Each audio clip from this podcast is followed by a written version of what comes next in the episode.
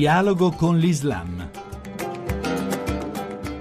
Bentornati all'ascolto di Dialogo con l'Islam da Riccardo Cristiano. Circa un anno fa la città di Mosul cadeva nelle mani dei terroristi di al-Baghdadi e di lì a breve i cristiani, la popolazione cristiana di Mosul venne cacciata dalla città. Come vivono i profughi e come vivranno i 10 milioni rimasti sotto il tallone del sedicente califfo? Ne abbiamo parlato con padre Ayub Shahwan, coordinatore regionale della Federazione Biblica Medio orientale, libanese, il primo a prestare soccorso ai cristiani appena cacciati da Mosul. Questo è il suo racconto, quello che lui chiama Daesh e la sigla araba per quello che noi chiamiamo ISIS, i terroristi dello Stato islamico di al-Baghdadi. Daesh non li ha lasciati prendere nessun oggetto dalle loro case. Sono arrivati a Erbil, in Kurdistan, senza niente. Siamo andati lì, ho lanciato un appello ai membri della Federazione Biblica che sono dottori in Sacra Scrittura.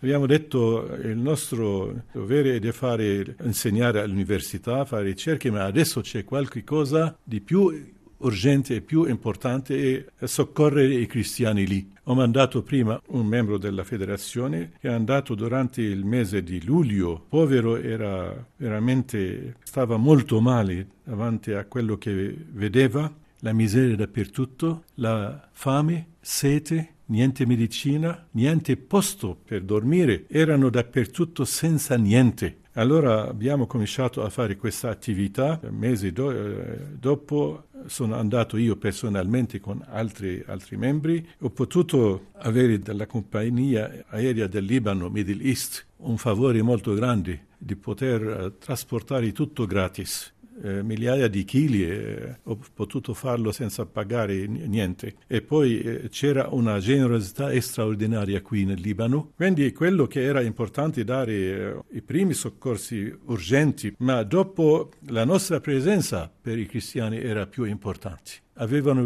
bisogno di essere consolati, di vedere qualcuno occuparsi di loro. Dopodiché abbiamo notato che l'Europa ha cominciato a svegliarsi un po' a mandare aiuti dall'Europa con quantità più grandi delle nostre, perché non avevamo la possibilità di fare come eh, uno Stato, per esempio, un governo. Allora l'Europa ha cominciato a mandare aiuti Santa Sede anche e tante altre congregazioni. Adesso la situazione rimane sempre drammatica, devo dire la parola drammatica perché la miseria è veramente molto grande. Perciò dico anche, se le cose non sono regolati al più presto possibile non rimarrà un cristiano in, nell'Iraq, in, nell'intero paese. Poi che cosa devo dire dei governi europei? Che cosa fanno? Quelli che hanno questi diritti umani, perché non sono veramente applicati là dove c'è la uh, debolezza dei, dei genti, dei, de, delle comunità cristiane? Sono deboli perché sono circondati dappertutto da Daesh, di altri gruppi terroristi. I valori umani valgono solo in Europa? Lo sveglio è una cosa urgente. Daesh, sappiamo, governa un'area ormai estesissima nella quale si calcolano circa 10 milioni di persone. Ecco, lei crede che si tratti di una popolazione che subisce il governo di questi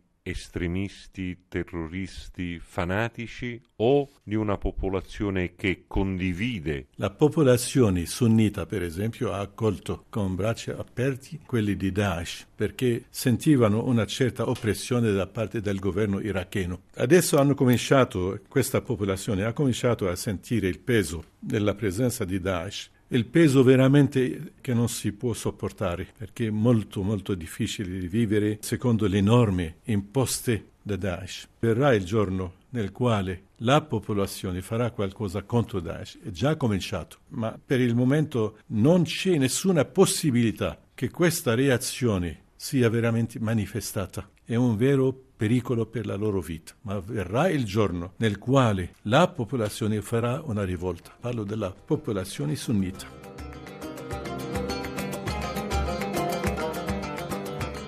Grazie per essere stati con noi sin qui. Appuntamento a domenica prossima. Chi vuole ci può seguire anche all'indirizzo dialogoconlislam.rai.it.